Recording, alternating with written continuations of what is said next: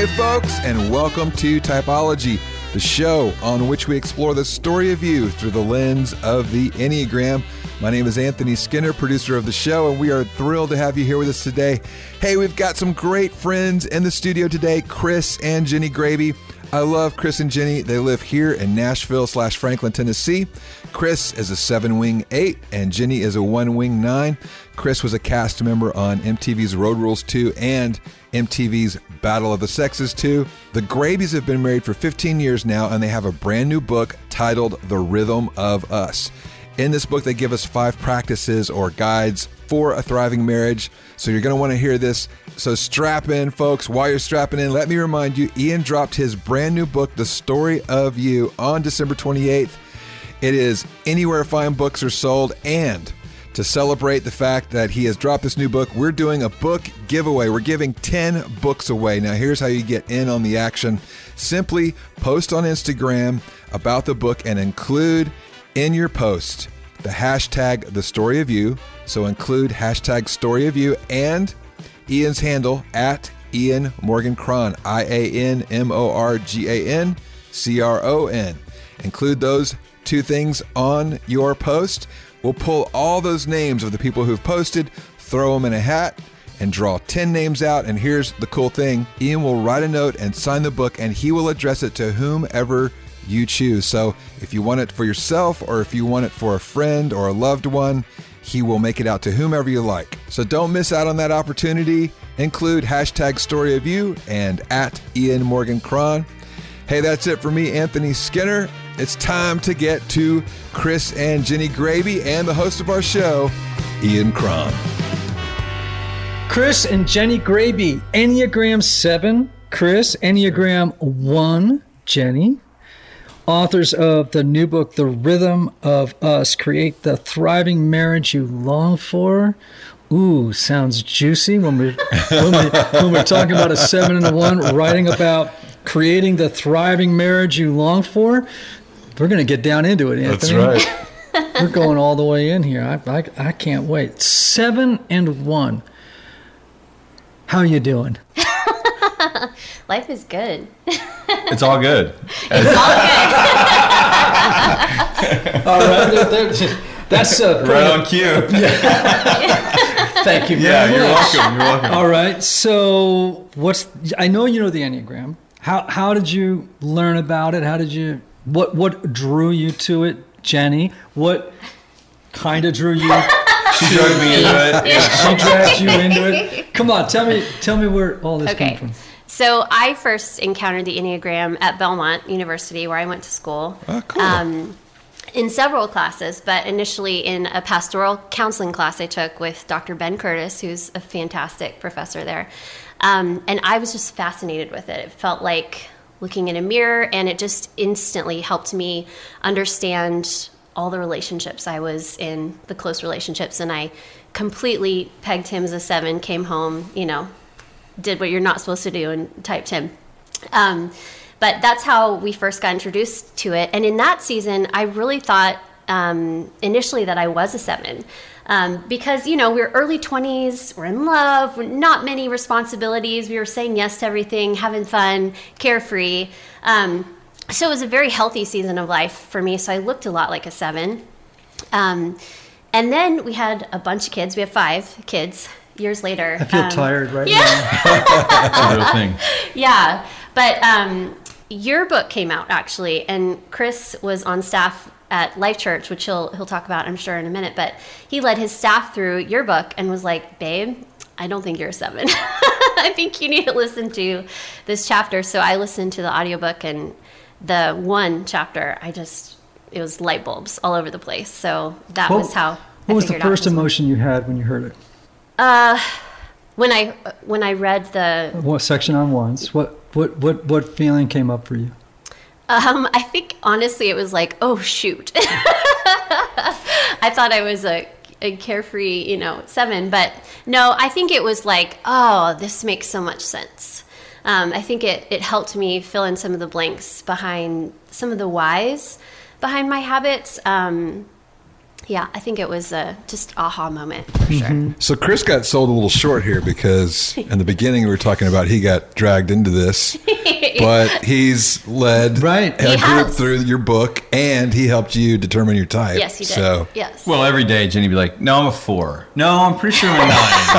no, I'm a." I'm like, and she, she went all the way around. Yes. She was all of them. Yeah. But then it ultimately was like, "Yeah, you're one, babe." You know, we just kind of kept coming back to the one, and then yeah, I think when she shared it with me in the in her college days, I was like, "Great," you know, but I was. I was sevening all over the place, so it was like I don't know what you're talking about, but that's cool. But then as I went down my like career path, I you know I discovered I was in the world of the Myers Briggs and the disc profiles and all those, and a lot of the work settings that I was in.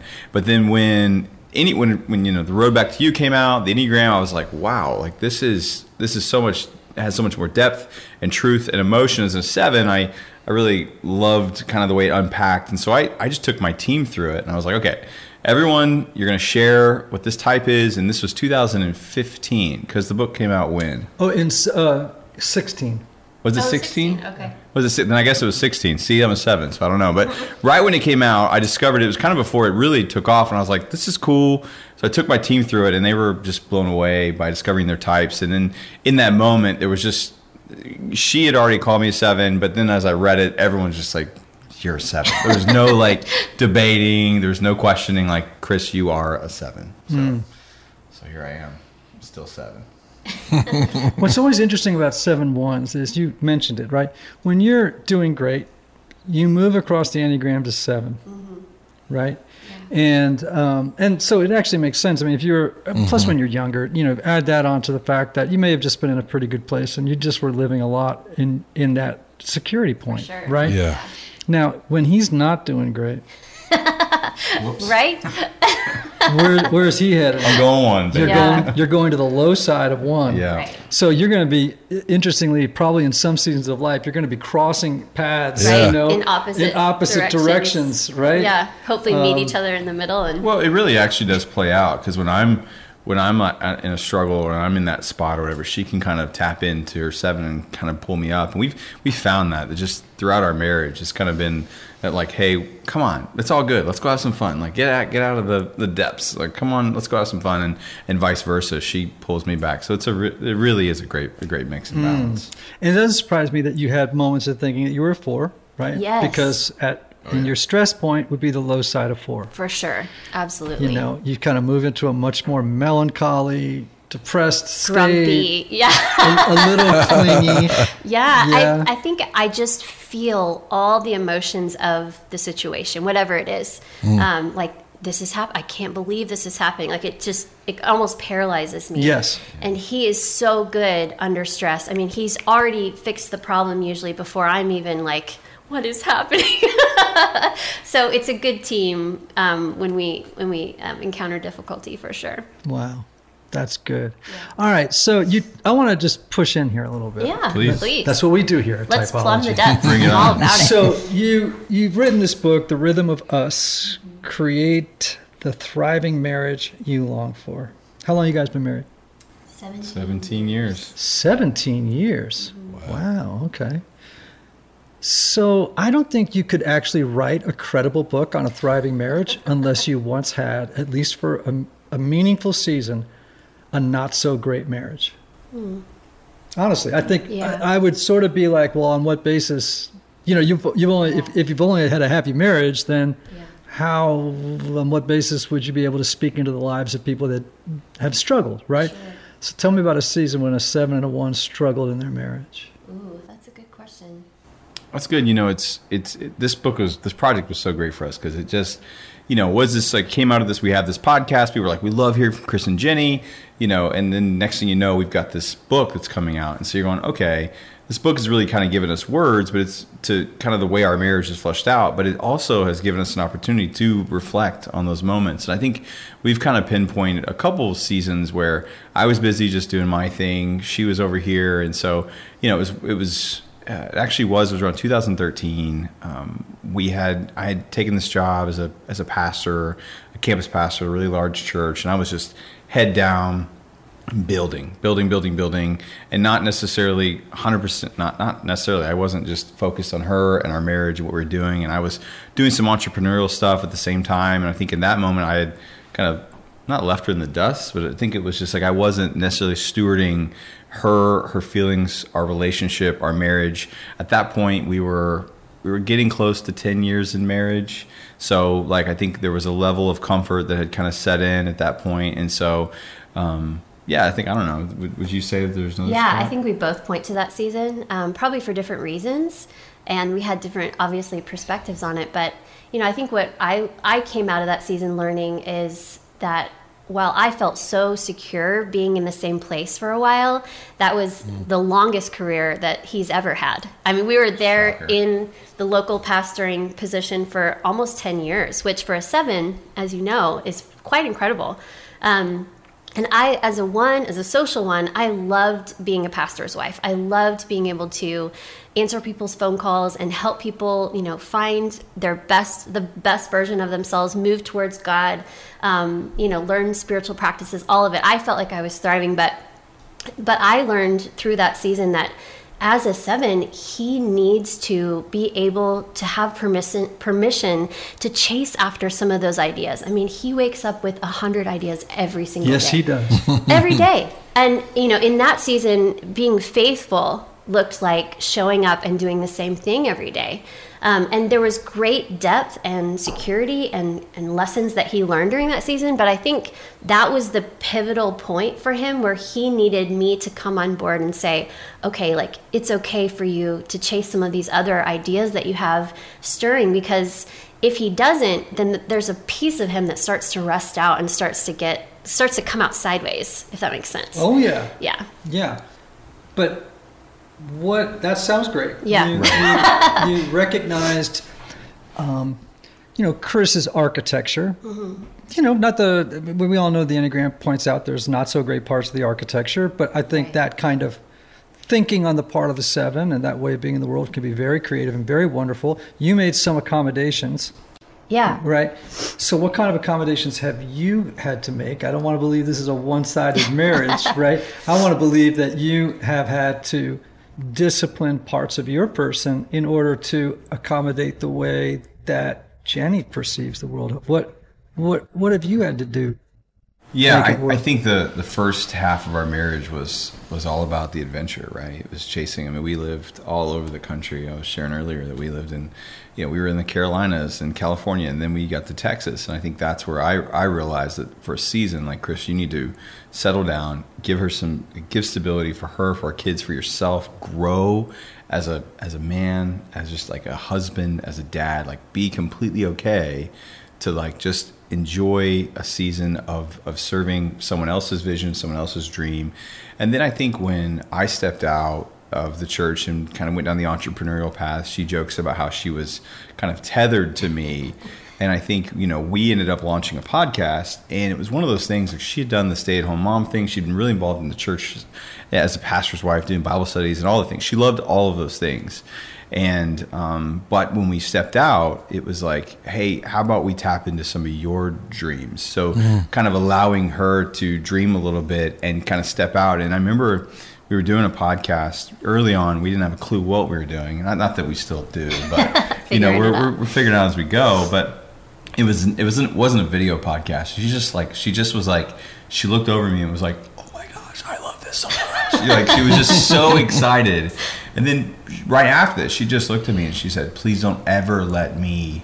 Not do something like this again. Mm. Like so it was just she had she was so faithful with her season of serving. We have five kids, birthing five kids, like loving our kids, helping them grow. And they're still young. I mean our youngest is a 4-year-old, our oldest is 16. So we still have kids, right?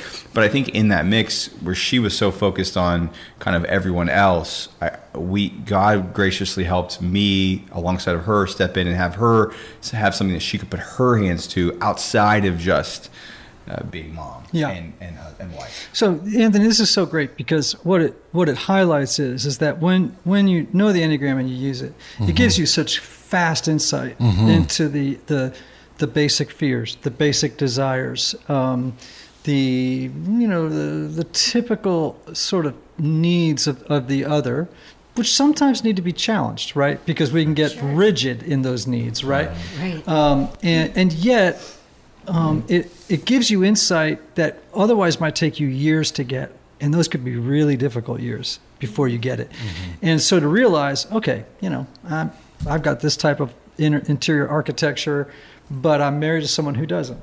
So, for example, this is one thing that came to my mind as you were talking. You know, we in the Enneagram, and I've never actually written about it, but it's worth discussing, is that every type has a different orientation to time. Mm-hmm. Mm-hmm. So, you as a one, Jenny, your orientation to time is the present moment. Like, whatever task is here, Yes. right now, that's what we're about. Like, this is where my focus of attention is in terms of time. It's like right here, right now. Your orientation is far into the future, yes, sir. right? Yes. So, knowing that mm-hmm. can give you such profound insight. And also, I think part of our journey of self discovery and bringing our lives into balance, because that's a lot of what the Enneagram is bringing heart, head, and uh, body into balance instead of over relying on one center. And I think when we think about orientation to time, the same thing is true.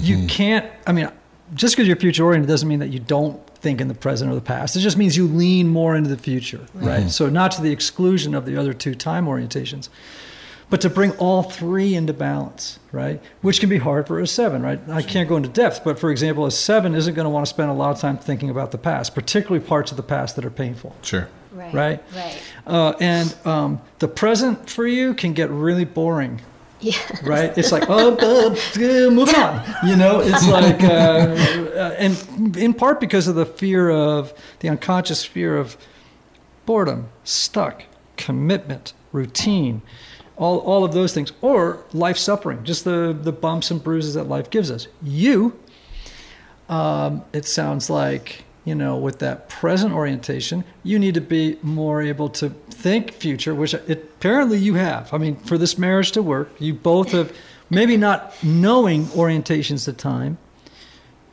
baked it into your calculations. But for those listening, I want them to know if you know your orientation of time ones, twos, and sixes, present, three, sevens, and eights, future, fours, fives, and nines, past. Mm-hmm. If you know what your orientation of time is, and the other two that you don't tend to actually ascribe a lot of, in fact, you could, as a seven, you could judge me as a four as being too stuck in the past. Right, and, and, and actually, to, and actually, kind Every of, time I meet a four. Thanks for being on the show. You're welcome. for it. That's a wrap. Kick him out. but, but my point is, you know, it's like for me as a person who tends to be past oriented, I can look at a future oriented person sometimes and go, gosh, they're so superficial. They don't want to do their work. Right. sure. And that's not fair of me. Right. And it's really important for you to go, mm, he's got a point too. Mm-hmm. Right? How do we right. bring those things uh, mm-hmm. into rich balance is Yeah. what will make a marriage better. Mm-hmm. Absolutely. You know? Yeah. You're looking off in the distance. Are you thinking about the next thing or are you, are you, are you pondering are you pondering what I just said? No, I'm I'm definitely just I'm just chewing on what on what you said, you know, and and looking at like you know, she has been so good at helping me kind of just slow down and be here today, right? Like, you know, like it's simple things of like, hey, you know, you had a kid right there. Get off your phone, whatever you're doing, Yes. whatever, right? Like, like you just missed it, and those are the sad moments that I have to, I have to, not avoid reality, right? Like, not avoid that pain and go, man, I, I did, and so, or how can I change that?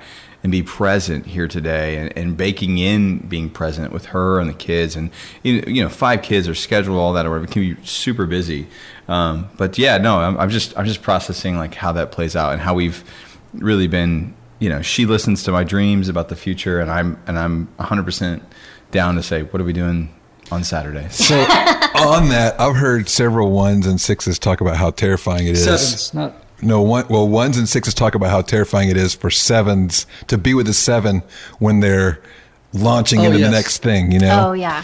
uh, how did like what was the tension like of living with that, and what was it like to to discover? Oh, this is this, because he's talking about all these things he's going to do doesn't mean he's actually going to do them. That was a huge light bulb moment. I Yeah. think when I realized oh, he doesn't, he's not actually going to pursue all of these dreams. He just wants to talk about them. Like, that was so relieving. Yeah. Because my brain, when I hear an idea, I'm like, how are we going to do that? And what does that mean for the kids? And I, you know, I'm trying to, okay, and I wrap my head around it and I start going down that path, and then he's off to the next idea. so he wasn't actually serious about going after all of them, but he just wants somebody to listen and Yeah. process those dreams with him. So, yeah, that was a huge light bulb moment to realize, okay, I can listen. I can show up and listen. I can ask questions, but it doesn't mean that I have to make the path to get there. Right, right. yeah. Yeah, and I and I have to be really cognizant to go. Okay, hold on a second. Like you just shared this crazy dream and idea or whatever, or even the idea of like we're trying to build a house. So it's like, okay, Chris, you loved the idea of a basement yesterday. Why are you okay? uh, She's like getting used to a basement. and I'm like, "We- it's okay. We don't need a basement. She's like, what? Yesterday it was like your hopes and dreams, and the whole world was in the basement. And I'm like, ah, let's go. Let's move on. She's like, how do you move that fast? And so it's just so I've learned to go, okay, Chris, like understand how she's wired and and be cognizant of that and not give her whiplash all over the place, Yeah. you know. And so, but I think part of it too is 17 years, a big long adventure. I've earned her trust and she's earned mine. Right. And it's continuing to grow. And we've got five kids that love us and we love them and they're still alive and they're still kicking and we've got a roof over our head and, you know, things seem to, seem to work out, you know, like, Yeah. and, you know, and so she's a big part of that and she lets me dream and I, and I also make sure I rein it in as well. So I think it's just years of trust. The more you earn that trust, she goes, okay, like he's for us. I don't have to be afraid that he's going to put us in disaster. Yeah, I think too. I would say, you know, because I we share that line, I get I get that that headspace a That's little good, bit. yeah. You know, like um, I know what it's like to be on a great adventure that's exciting and fun, and I'm usually down to say yes to an ad- adventure as long as it doesn't cross over my like moral compass. You know what I mean? Like i- if as long as I know it's not adventure for being reckless, you know, like it's not going to uh, cross over the line of being wrong, then I'm down for it. Um, but yeah, and, and he's he's usually really good at that. You know, like adventuring for the sake of fun and playful, not not trying to be rebellious and reckless. It's more like fun and playful. So that's something we've learned for sure. Hmm. So, you know, um, just knowing how the faith based world operates, a lot of times I get books pitched to me or I see books, and I'll just be honest about marriage, and I roll my eyes a little bit. Sure. Because they tend to be kind of Pollyannish. Mm-hmm. And they're they're you know they're a little like hey you know you mar-, you know what I'm saying Yeah. like like they, like it's a lot of sales and there's Yeah. you know and sometimes I'll just be honest like you're a great looking couple right and but sometimes I look at it and I go it's too good. Hmm. It's like and if I were going to read this book I would be so depressed comparing my marriage to what appears to be perfection. Hmm. And that's the problem I'm not saying of your book but in the faith-based world Yeah. there's a lot of you know there's a lot of glitter there's a little bit of starry-eyedness mm-hmm. and not a lot of reality. Yeah. like you know let's face it marriage is really hard mm-hmm. right and the divorce rate among if i'm right about this anthony at least one year this was true the divorce rate among people who self-identified as people of faith was higher than it was among those who weren't. And i think part of it is because of the pressure and the disillusionment of being in a world where mm. there's this kind of ideal Yeah. of the mm-hmm. faith-based marriage and everybody's kind of like this and, and but everyone else is kind of looking around going i have problems. Everyone doesn't seem to have problems. It's like instagram marriages Yeah. you know? It's like a lot of gloss on it you know? Yeah. how does this book differ? Like like how would i read this book and go okay we're getting down to some legit stuff here Well, I would say, and you can answer this as well, but Sure. what comes to mind for me is that you know because we've we've been married 17 years, but it doesn't feel that long to us, and in um, you know looking at other marriages who've been in it for decades longer than us, um, like mine. like yours. Exactly. You know i think as a as a one as a researcher as a studier i i know i always have so much to learn. So we tried to look at um, take the perspective of we do not have this thing all figured out. We are still learning too. We are still figuring this out as we go. And so we tried to sit at the feet of some really incredible couples who've been married for so much longer than we have, who have fruit in their lives, who have walked through seasons of heartache, of tragedy, but also of victory, and come out on the other side somehow still loving each other, still loving God, um, and tried to take notes from those couples. And so the book is based around five rhythms that we found to be true of each of these couples that we sat at their feet and tried to learn from. Um, so I. I cling to those rhythms. Not and some of them we've we've been practicing for 17 years, and some of them are brand new to us that we're learning as well as the reader. Um, Can you run us through those? yeah, sure. Um, did you have anything to say about that? Yeah. I, I think for us, we, we come from two very different personal backgrounds.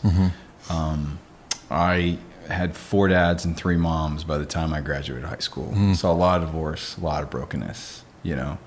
And you know, as a seven, that's just, you know, they're going to grab a hold of that and say, I got this and, and off in the world. So for me, I saw a lot of what not to do in a marriage. I saw a lot of brokenness.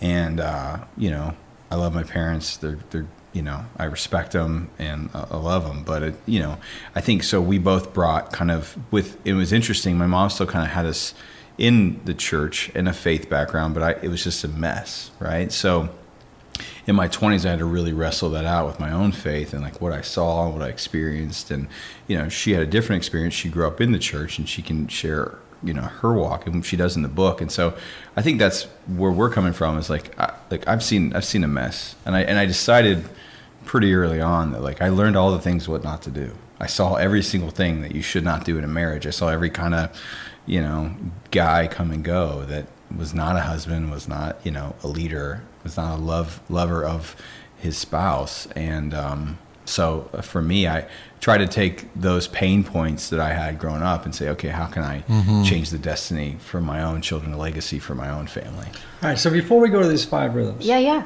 okay, we're going to come back to it, Anthony. People don't drop four dads and three moms on me without wanting to stop and talk about it. please Okay? yeah please And I would argue that part of the reason you became a seven was born of the trauma of having, you know, that kind of very chaotic. And I'm sure, I mean, with that many people involved in leading a family, there was significant trauma there. So, my question is for you as a seven that typically would want to not spend a lot of time kind of unpacking that and all of the feelings and whatnot that came comes up in it. Have you been in therapy before? i haven't Okay.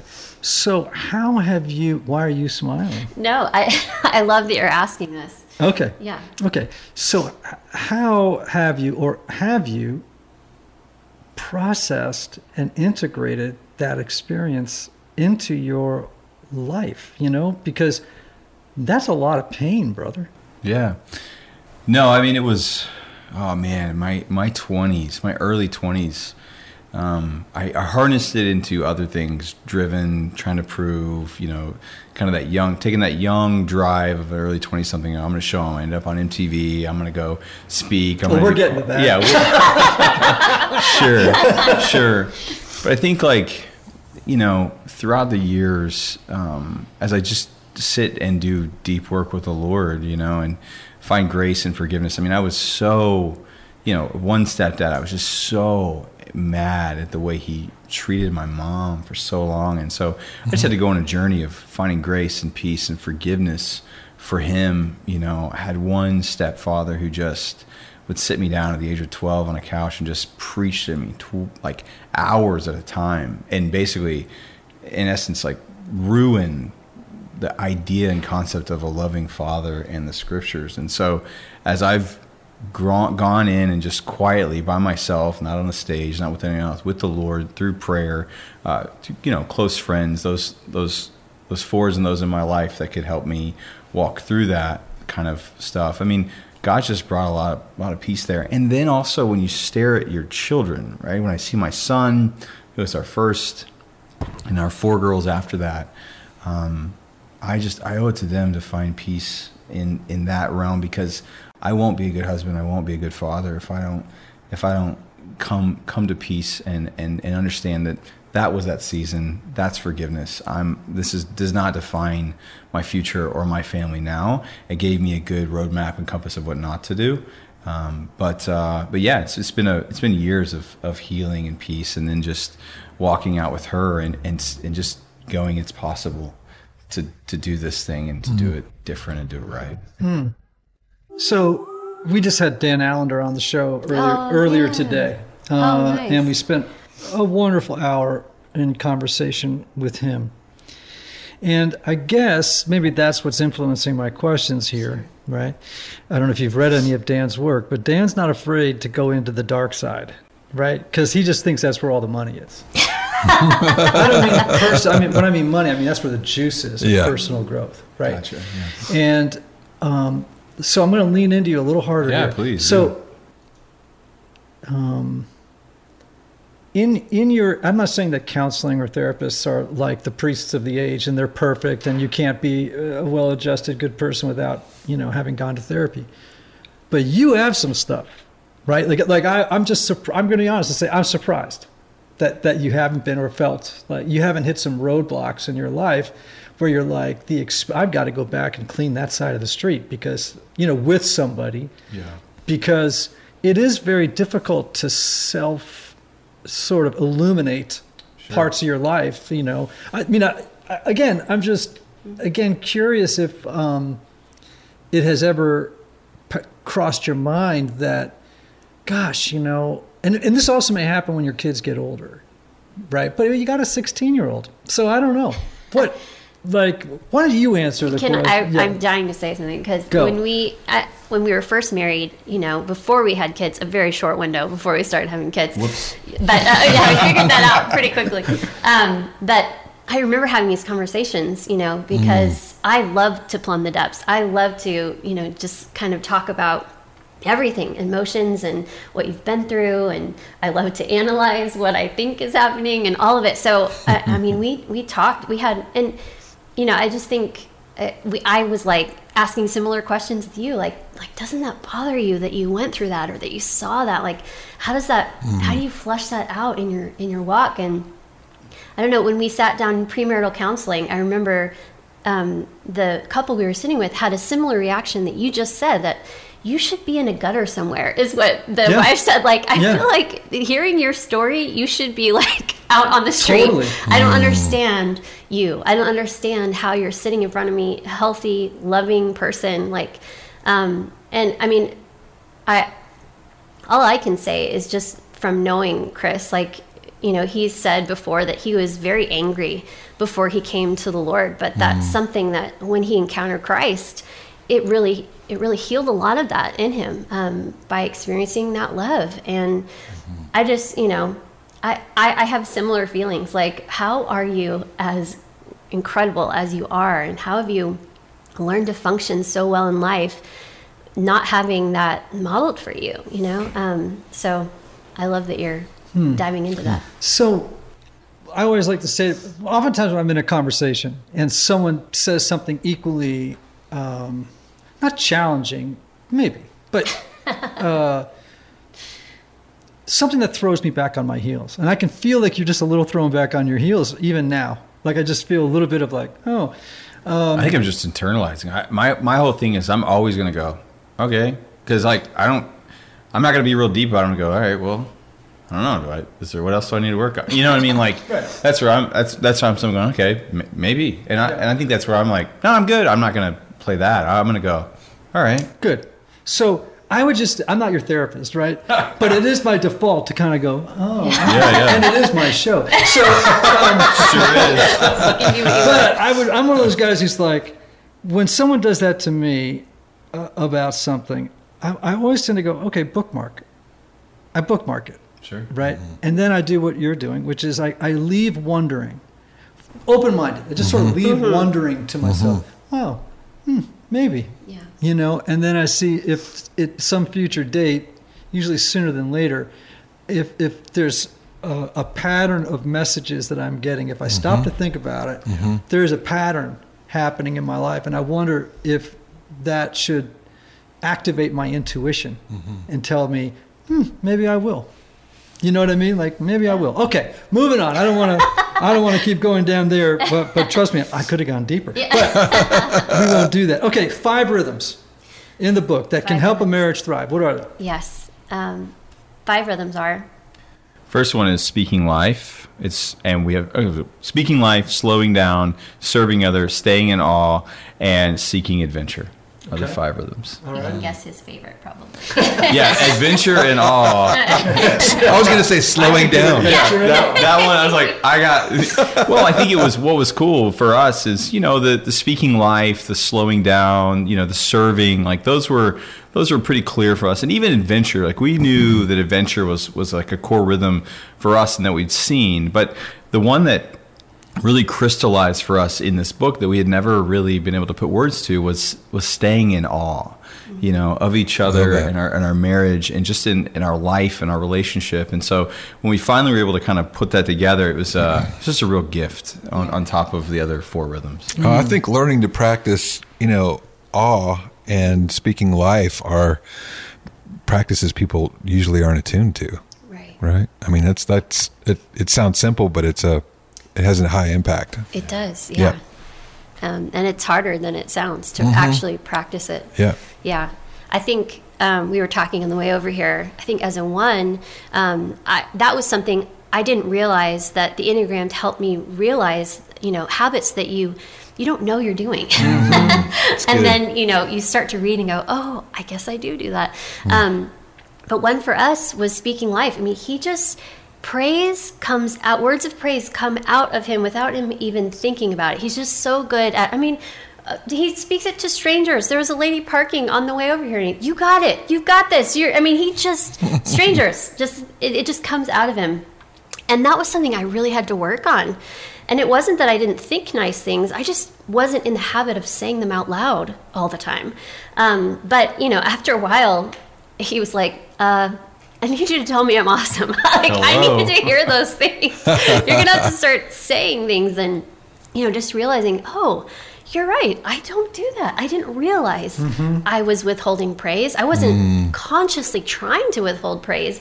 I just I'm not good at doing this. I don't I don't know how to do this. How do I do this? And so that was one I really learned from him. Just he just does it so naturally that after a while I learned how to do it and I learned mm. how important it was to him and how it kind of set the culture of our marriage and of our family once we started having kids it became a big value so that's a big one for sure Yeah, one of the things I do with my girls is, and it's kind of fun now. So my four year old goes, Dad, tell me what you're going to tell me. I, I always go, There's something I got to say to you. And she's like, I know what you're going to say. I was like, What do you know what I'm going to say? And she's like, You're going to say, You love me, I'm smart, and I'm beautiful. I'm like, How did you know that? Because you always say it. And I'm like, Good, because I want to build those foundations. I want mm-hmm. on their wedding day. Now, this, you want to get me crying. Like, this will get me. When I look at them before I walk into the aisle, I'm going to look at them and say, There's three things I want to tell you. I love you, you're beautiful, you're smart. And that, like, I hope that the words that we're speaking now will will plant seeds that will produce life in them for years to come, and even in my grandkids. Mm. So, first of all, I just want to say, just uh uh observing myself in this interaction, that when a seven does what you just did, which is ex- kind of go to a place on the feeling spectrum that is not necessarily where they spend a lot of time, that in this very brief 30 minutes we've been together, you were the most beautiful. That 30 seconds was the most beautiful you appeared in the last 30 minutes. Because we saw that other emotional dimension that in an unhealthy seven you don't see. In fact, you would have probably been telling jokes mm-hmm. Mm-hmm. rather than allowing those feelings to be available and to access them, have them, well, move on from them, right? And now looking at you, you're getting a little puddly. and I'm curious why. i just love when he accesses Yes. that you know um, Yeah. and isn't it interesting that it's something in the future that causes him to tear up. By I feel like it's usually something in the future that gets him emotional Yeah. um, because that's his orientation to time. But I just love when he's when he gets emotional. That's good. it's great. Yeah. Yeah. so now to you though. okay. So you actually did highlight a, a struggle Right. for ones, which is they can be stingy with praise, and part of it isn't that they're kind of like screw-faced Puritans. It's Yeah. it's more like um, they figure like, well, that's your job. What, what, why do I have to like? What do you need a parade? Like that's that you did. You were dutiful. You were Trophy. yeah, it's no, but it's like it's dutiful, it's responsible. I do that every single day. Well, I don't need a parade. I just that was my job, right? You're laughing now. One hundred percent. Yeah. Keep keep going. Yeah. yeah, yeah. I'm gonna shut up. Well, I mean, and so you know, sometimes people get a little, you know, I don't know, anxious when I say things like this. But you know, fundamentally, Christianity is an awakening religion, mm-hmm. meaning that, and people tend to assign that word to Eastern religions, and I think that's unfair because I think that all of us fall asleep in particular patterns and they have a mm-hmm. trance like quality. We've been doing them for so long. It's like the fish trope it's like the fish water trope, right? It's like, you know, you don't even know you're swimming in, mm. in that of your type and you're just like asleep, you know, kind of wandering through life like almost robotically in your type. The awakening is when you can say, "Oh, I'm kind of stingy with praise. I need to do something different." That's having an awakening Right. right? You're not as asleep in type as you were, Right. right? And so that's beautiful. What, mm-hmm. what you just said, like it's like, oh, phew, got I'm waking up, Yeah. right, to Yeah. the darker aspects of my type, and hopefully to the beautiful aspects of your type as well. All right, so we have these five rhythms Yeah. to help marriages thrive. Sound fantastic. Repeat them again so people hear them.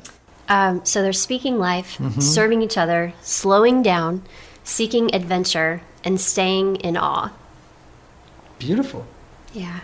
Yeah, I like that. Would you use the word wonder? Yes, in in the awe Yeah. rhythm for sure. Right. Yeah. Yeah, awe, it, you know, I think we keep landing on it because it was such a surprise for us. I think we had the first four pretty nailed down, and then this last one came, and it's really become our favorite, I would say, at the end of this, you know, because it kind of wraps a bow on all of them. And I think that's a big theme of the, the book and something that, you know, we really learned going through it that at the end of the day, remembering that marriage is a gift. Mm-hmm. I mean, it just shifts everything to remember like this guy that I get to love, that I get to wake up to every day, that's a gift. And it's not a given. It, it's, it's not promised that I get another day. You know, we just had a good friend around our age die of a heart attack instantly. He hmm. woke up that morning, he went to the gym, he came home, make, made the bed for his wife, and fell over, and he was gone. And you know, I just think it's moments like that you you remember, oh my gosh, like this is a gift. And and I think that's what awe brings, practicing it, not just an idea of it and thinking of it, but actually working on practicing that throughout your days and throughout your moments together to instead of just keep doing whatever you're mm-hmm. doing which i love to do as one mm-hmm. to be efficient and to get things done if i have a free moment. But when i have those moments of you know seeing chris play with our daughters in the backyard instead of keeping on doing the dishes whatever i'm doing stopping and letting my soul recognize that mm. moment going okay this is a moment to offer up a silent thanks mm. and to practice that feeling of awe. And it, it's like it it builds up like a bank account that i can draw from when we hit hard times or when we have a conflict. That there's this bank account to pull from that i can remember wait a second this is a gift this person in front of me does not belong to me he's actually god's and the way that i treat him matters um, so it's just i feel like it's very transformative if you begin to practice it Yeah, I agree. I, I call that the sacred pause. oh i love that you yes know. exactly Uh, a lot of times I do a lot of walking, and I'll go down to Radnor. Oh. And I, I Radnor Park, for those who have no idea what I'm talking about, it's this beautiful park here in Nashville where um, it's got a gorgeous lake in it, and there's a loop around it, tons and tons of trails through the woods. And I like to go at around six o'clock at night when the sun is just has that beautiful the light just sort of falls lazily through the through the trees, you know, and you get that mottled um, like uh, shadows and light, you know, and the leaves are kind of dancing around in that light. Yeah. And I, I, dis- I I'm also a runner, so I, normally I'm running through there. But I do intentional walks and I walk slowly. And every time I see something that catches my eye, I stop and I, I look at it. I don't go past it. Like like maybe the, the light is hitting a particular branch in a certain way mm-hmm. in the middle of a dark wood, and I'll stop and pause and look at it. And sometimes it's with one of my children. My children will say something, and I'll stop and pause and, and go, wow. You know, or and try not to let those moments go by like a freight train Yeah. where the cars are just going by like a Japanese commuter train at 600 miles an hour, and I'm not stopping to look at any of the cars, you know, as they go by. We we um, we often find ourselves um, in our marriage that I'll just stare, stop and I'll stare at her and I go, "This is it." Like kids will be playing, we'll be dancing, we'll be cooking, and the ki- whatever it is, you just stop and go, "This is it." In case we were wondering that there's something else, and I'm probably speaking to myself, you know, as like like hold on, hold on, hold on, like. There's not this thing we're going to attain someday. You know, this right here is it. Our kids are here. We love them. We love each other. Like this moment right here, this is it. That's so good for a seven. That's strong for a seven. That is Yeah. strong for a seven. Yeah. Well, because here's the thing, um, you know, sevens more than any other type have trouble in the present, and so when a seven has the ability to awaken from the trancy sleep of the seven, and go, wait a minute, this is it. Mm-hmm. Like it's always like when I've counseled sevens before, I go, you know, everything you need to be happy is here right now. Mm-hmm. Everything. The next moment does not contain the high you are looking for. It's this moment where the high is. Mm-hmm. Right? Yeah. yeah that's i think you know for me I, I told her you know something snapped a few years ago and it was this moment that i thought it hit me. It's like i have nothing left to prove. Like i don't you talk about instagram celebrities and marriages like i haven't posted the only time i posted this last year was on our anniversary to say how amazing she is because i kind of had to. You know I was like you know i'm being a good husband or whatever. But i just for me like the, the older i get and the more i do life the more i go if if the world knows my name, cool. If they don't, cool. Like you know, MTV was driven by all of that stuff, right? Now you got to explain that. Okay. Because now, now you've mentioned MTV. I wasn't going to go there. well, I was going. I was just actually going to deprive you of the moment. I was just going to say, "Oh, he doesn't need that," but now you said it. no, I just that was what drove me as a young. Tell them what you did. Oh, I I had I was a cast member on MTV's Road Rules and Battle of the Sexes too. So I was in in. I'm sure a lot of growing MTV up, fans Yeah, if you're listen if to your you're like if you're like mid 30s and up, like you grew up with Road, Road Rules and Real World on the TV. Yeah. It was like one of the original. That one and Survivor. And so for me growing up in the small town in the cornfields of Indiana with the life that I had growing up, I was like, I want to go on that adventure. Because this this adventure here is really boring. And that looks like an adventure. And it just it worked out and I ended up on the show. It was a wild story and how it happened. And so, you know, it was very cool. I mean, it was one of those things like, yeah, but it didn't. No, it was awesome. Like I got, you know, like, but did it? Was it really? I was like, it no, it was yeah, it was amazing. It was. But I will say this, and we joke all the time. You know, we went to New Zealand and Tahiti on my trip, and uh, she jokes to me, "I didn't take one picture. None. Like, I didn't. I didn't Zero take a picture. I actually forgot a swimming suit. like, I'm like, you're going to Tahiti in New Zealand, but but like, I'm like, why do I need? I, I got it all right here, and it's on film if I want to watch it. But it was a it was an amazing adventure to go on as a you know young twenty something. Hmm. Okay. But we were talking to that. That came out in the context of Yeah. Something well, the, yeah. I mean, my whole thing was is like a lot of my early days was driven to prove something to someone. Mm. I, I don't myself, you know, and to the world that I'm capable. That I'm not just filling whatever blank I probably was filling in on myself. And then just a few years ago, it was just like I got her. I got my five kids. They're all healthy. Yeah, I've built some cool businesses and I've gotten to do X, Y, and Z, but like I have nothing to prove to anyone else ever again. And the peace that comes over you when you have that revelation, you have that moment, because some, you know, I, I can only relate to driven men and probably even women are trying to prove something to someone and they're chasing this thing for so long. Where for me now, I just go, okay. And what the cool thing is, is once you get to that place, it's amazing what some of these doors open that maybe you were chasing for so years for all the wrong reasons. It's like, okay, now now you now you can be responsible for the power that you've been given, the gifts that you've been given. Now you can actually steward this well because uh, you're hopefully your head and your heart and your mind's in the right spot. Yeah, and you know, it's funny, Anthony, how the human ego is always looking for a label mm-hmm. to substantiate itself, to give mm-hmm. itself substance, mm-hmm. right? It's the difference between I and me. Okay? When we, there's, there really is two mm. parts of us the I and the me. The I is, I think, our genuine self, and the me is the ego self. Mm. And the me is always looking for, I'm a success, mm. right? Right. Or I'm a failure. Right. Yeah. But that gives my ego a sense of identity and solidness mm-hmm. that it actually doesn't have. Mm-hmm.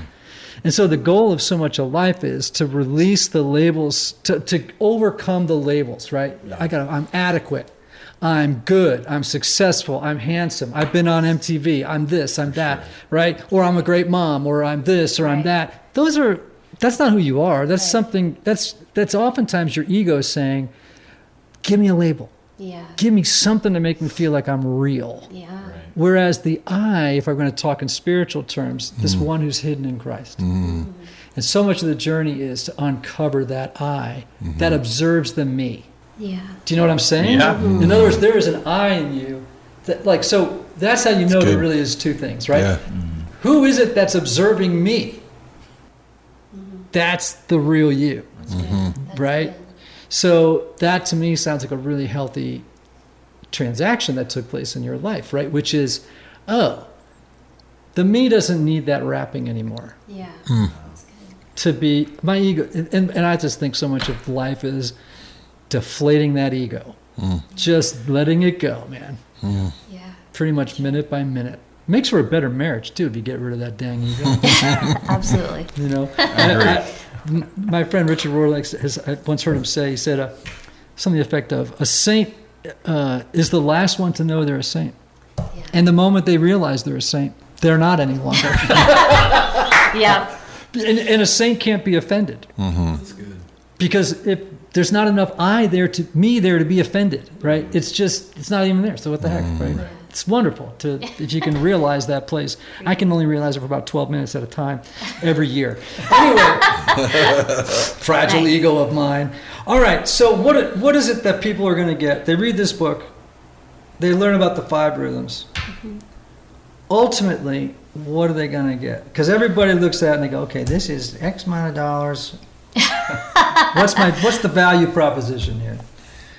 I think at the end of the day, you know, you want to give people a framework. It's just, I think it's always good. One of the things we found is that, you know, we're not trying to set people up because you hope that people can go, okay, we're out of rhythm in this area of our life. Everyone listening right now, if I said, are you in rhythm or out of rhythm? People can immediately, everyone listening, immediately goes, I know where we're in rhythm and I know where we're out of rhythm. Mm. So it's like, okay, now I need a context to try and figure out how to get in rhythm. It's not you suck and you need to get better. And there's a finger pointed right?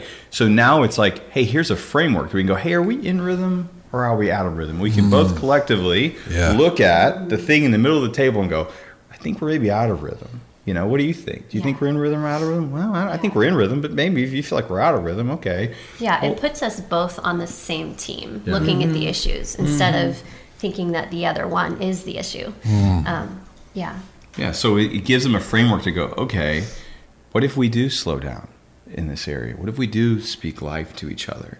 You know, what, if we go kind of try and seek an adventure, stay in awe, or, you know, just just really serve each other? Like those practices inevitably should, you know, if there's humility involved and everyone's owning their part of the equation, we're working to find rhythm in that area. I think it I think it, it, it changes the way that the conversation happens. Hmm. So good. You know, um, have you guys read Saint Benedict? yes, yeah, The Benedictine rule of right. life. That's Oh. so. That's what She inspired this talking. whole book. She loves the But rule when of I say to someone, it's Yeah. like crafting a rule of life for your marriage. Their eyes glaze Yes. over and they Well, go, "What are you talking about?" Protestants will Yes. do that. Yes. Catholics and Eastern so Orthodox I stopped will not saying that. that because he's like, "You have to stop saying rule of life because people are going to go, what are you talking about?" but that is absolutely what inspired this. Was having a, a practice that you can create together, including these five rhythms as a couple, that we can practice every week, that can lead us somewhere, you know, instead of just drifting wherever the world's taking us. Right. So, yes, I'm so glad you brought that up. She can sit. You, you want to do a rule of life podcast? She's gonna. I'll come she's back for that. down. Yeah. She's down. Well, I mean, because here's the thing: for those of you who don't know about uh, the Benedictine rule of life, Yeah. So Benedict, uh, one of the great Catholic theologians, saints, uh, really put together the first monastic community. They had a rule of life in the monastery that was, and when we, and the original word in Latin for rule would really be more like, I mean, what would be the, what can I equate it to? Maybe um, guiding principles, or it's not rule like um, these are the rules. It's more like suggested guidelines that hold the community together Support. yeah. It's good. so that the community doesn't fracture, right? So if we all agree that we're going to play by this set, now they Yeah. got a lot more than five, but they they right they Right. um, and I like the phrase rule of life, right? I do too. Um, Yeah. But as long as people are clear that regla rule, I'm pretty sure that's the word. It would, would it means guidelines, right? Mm-hmm. And or I would say, how do you create a container? Right. in which all these very different men at that time in a monastery could get along for life, for like 50 years. Right. Right. Right? Yeah. We all sign a contract, right? Essentially, not really, but we a social contract that says this is how we do life, Yeah. right? And I, what I'm hearing then, i- i- by way of analogy or not, but but the equivalent here is saying, okay, well, in this marriage, this is our rule of life, right? These are the things that we value and that we believe will hold us together. And you're saying not only just hold us together, but would, would help us to flourish. Yeah. Just like Dan Allender was saying this morning, we need a structure to help us with all the chaos and the Yeah. expanse of our being in mm-hmm. life, you know? Yeah. Yeah. Yes, because life tends to be liquid. Yeah. Right? Yeah. Life has, and we can get sort of lost Yeah. in the ebb and the flow and the right. fact that time seems to go by with a certain Yeah. liquidity to it, right? Um, and so that's why I see the value in this sort of a thing, right? Yeah. It's like, well, you know, everybody needs a container, Yeah. right? And no container, then you just, it's like a bank, it's like a river without a bank. Yeah. All the water just flows over the edges. Yeah. You get no, uh, And we already have one. I mean, that that's something we write about in the book that whether we realize it or not, we already have a rule of life. We already have a rhythm Oh, yeah. of That's us. right, yeah. That's we, the question is, do we like where it's taking us? Do we like who Mm-hmm. it's shaping us to become? Um, and that's where these rhythms come in. And yeah, that's Good. so- Oh, well, all right, Thanks. everybody. The Yeah. rhythm of us create the thriving marriage you long for. Chris and Jenny Graebe. What a great conversation, man. Yeah. That was really, really great. Thank you you, never guys. know what you're going to get. I'm glad it was well. It well, you know, you've had a, you've got a podcast, right? Yes. You I know that every time someone comes into your studio, oh, the dice are never rolled. know. Yes. Absolutely. Absolutely. I don't know. We'll just see where it goes. Yeah. Well, that one will never air. We've only done that twice. We've done 200 shows, and I've only done it twice. But I think but we have I think we're in the same Yeah. spot. no, I've literally. No, I won't say yeah. it. I won't say it. But but You it's just have to make me do more edits if Yeah. you do. Yes. Yeah. Yeah. Whittle that show down to something decent, you know, eight minutes long. You know, Yeah. it's like, oh my gosh, that did not end well. It's real. That ended in tears, as we like to say. right? Thanks so much for, for being on the show. I want to encourage everybody again to get the rhythm of us, create the thriving marriage you long for, learn about these uh, five rhythms, I'm going to say rules of life, and um, what great insights, too, about Enneagram sevens and ones. Thanks for letting me lean into you a little bit. I love leaning on sevens. I have a seven son, so I know how to lean into sevens, man, and, and uh, I, I appreciate your willingness to, to allow me to do it. Anthony, Yes. you know what I always tell people at the end of the podcast, right? Say it. May you have love. May you have joy. May you have peace. May you have healing. May you have rest. Until next time.